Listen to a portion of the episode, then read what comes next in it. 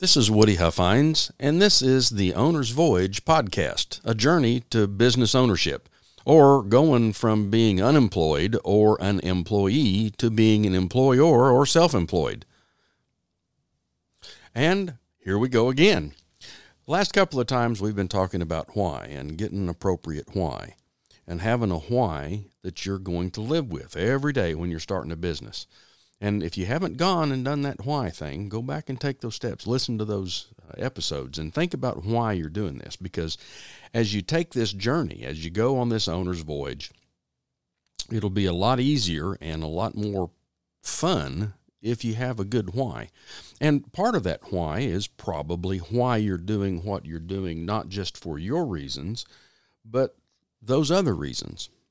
So you've got your own reasons that you're starting a business and you've got your why.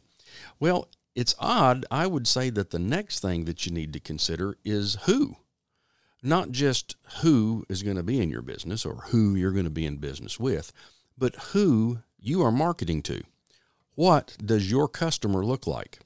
Frederick Nietzsche said that anybody who has a why to live for can live with almost any how. Well, almost anyhow and anyhow at all are two different things. I'd suggest that the next thing that you need to think about when you have your why and you're thinking about starting your business is who is your customer? Who is the person that you intend to sell to? Or who will be buying from you? Because that who is going to be very important to the how that you're going to do your business. And, and here's why I say that. The who is going to be important because we don't market to demographics. I've learned a lot about marketing in the past year and a half or two years. And while you can have a great demographic, I mean, wouldn't it be neat to sell the billionaires? You're going to sell the Forbes 400. That's a great demographic. But that demographic is made up of some really rich people that own really big businesses. And that's great. But you don't sell the product to the Forbes 400. You sell the product to a person and it's not a demographic, although that person is a part of a demographic, they may be a part of several demographics. So, who is the customer that you're going to sell to? What customers would you like to sell to? What customers would you like to spend your time around? Because if you're going to start a business, one of the things that you're going to be faced with is you're going to have to deal with customers. And if you have customers you don't like, the day goes long it doesn't matter how much money you make if you're dealing with pains in the behind all day, every day, or people that you don't connect with, or people that you don't enjoy being around, or people that you don't enjoy serving.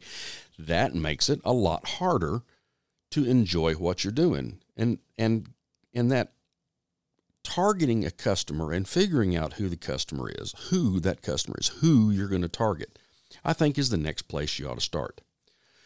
Russell Brunson with ClickFunnels talks a lot about when he finally figured out the customers that he wanted to target and the customers that he wanted to sell to, and he created a customer avatar. And we'll get to that in a minute.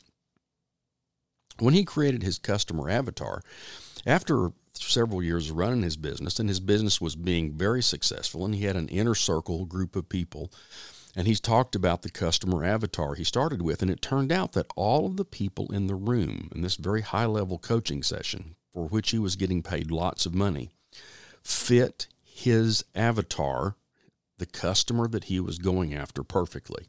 So the people that he was spending his time with, and the people he was teaching, and the people that he was having fun with, his customers, were the very people that he wanted to target when he started his business.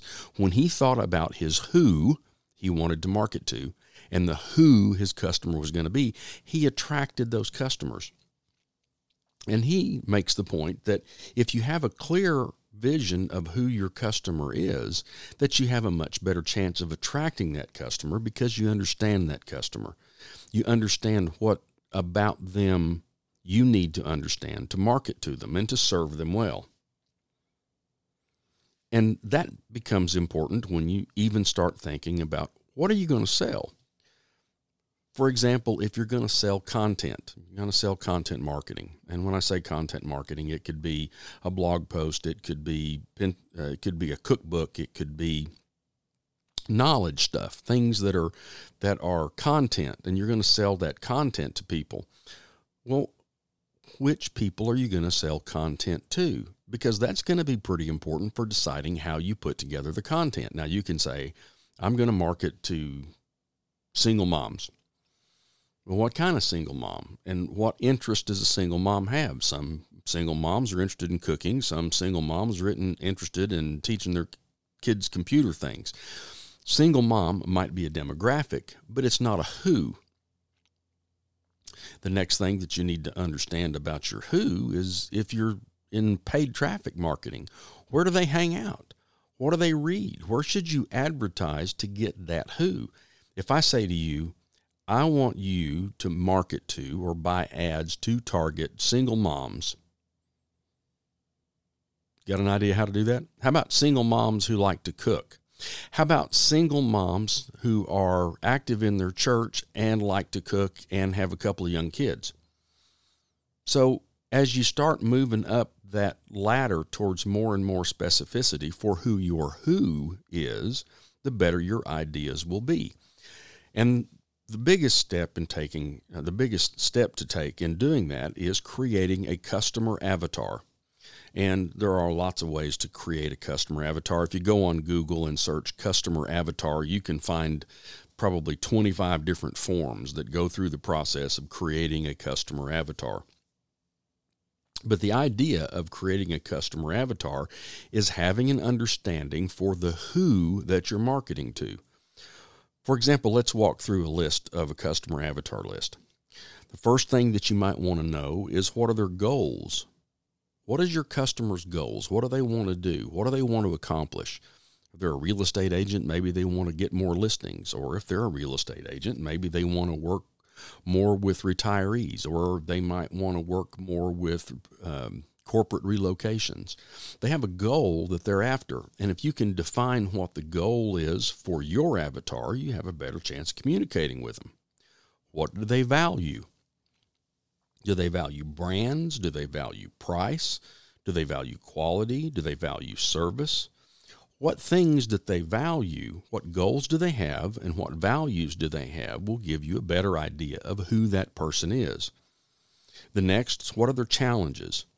What are the problems that they're having? What are the things in their life that are that are having uh, that are making some difficulties? If if it's a real estate agent, maybe they're not getting enough listings, or if it's a real estate agent, they're splitting too many commissions, or if it's a real estate agent, they're not finding, you know, they're taking too long to sell, and their and their customers are taking a long time to make a decision.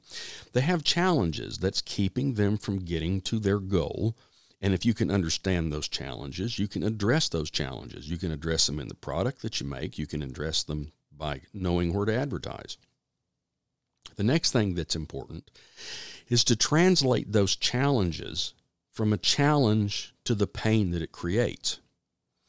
So I know that I have a challenge not eating too much. And you can say, well, you need to go on a diet. There's your challenge. But if you can connect to I eat too much, so I weigh too much, so I'm get out of breath when we go to football games and have to climb to the top of the stadium. If you can speak to my pain instead of just my challenge, you have a much better chance of A, understanding what it is that I need, and B, how you can provide that for me. The next thing you need to think about for your customer avatar are what are their sources of information? What books do they read? What magazines? What blogs do they read or websites? Do they go to conferences? what people would they follow? If you think about your avatar, what people on LinkedIn or YouTube or Facebook or Pinterest, what, what are the people that they look up to? What are their sources of information? Again, if you're going to market to those folks, having a good concept of who your customer avatar is and where they hang out online gives you a much better chance of reaching them, not only with your advertising or your marketing, but also where to find them in your community as well as the things that you can market to them that will be successful for them. And finally, think about what roles they play. Are they a business owner? Are they a decision maker in the business? Are they an office manager? What roles do they have in their life and how do they fulfill those roles? Again, as you decide what it is that you're going to do for a business, if you understand, again, as you think about getting kicked off in a business, the better concept you have of who your customer is, and and in in the case of my customer avatar, I've really got two customer avatars for the business that we're running right now. One is a consumer model uh, avatar, and the other one is a uh, business model avatar. So as I'm doing uh, marketing or thinking in terms of marketing or creating product, I have a business avatar that I think about in terms of my business clients. And then and I've got a consumer avatar, avatar that I think about in terms of my consumer clients. And when I say I've got an avatar, I have pictures of these people. I went online and searched Google Images for the names of my avatars. I won't tell you what they are because you, you need to make up your own. But if you look at your avatar and you have a name that goes with them, when you sit down to do something and think about what is it that I'm going to produce or what offer am I going to make or how do I market to this person or how do I explain to this person what I'm going to do, having a very clear picture in your mind, both visually what they look like, what their goals and values are, what their challenges and pain is. What are their sources of information? Where are you going to communicate with them? What roles do they play in their lives?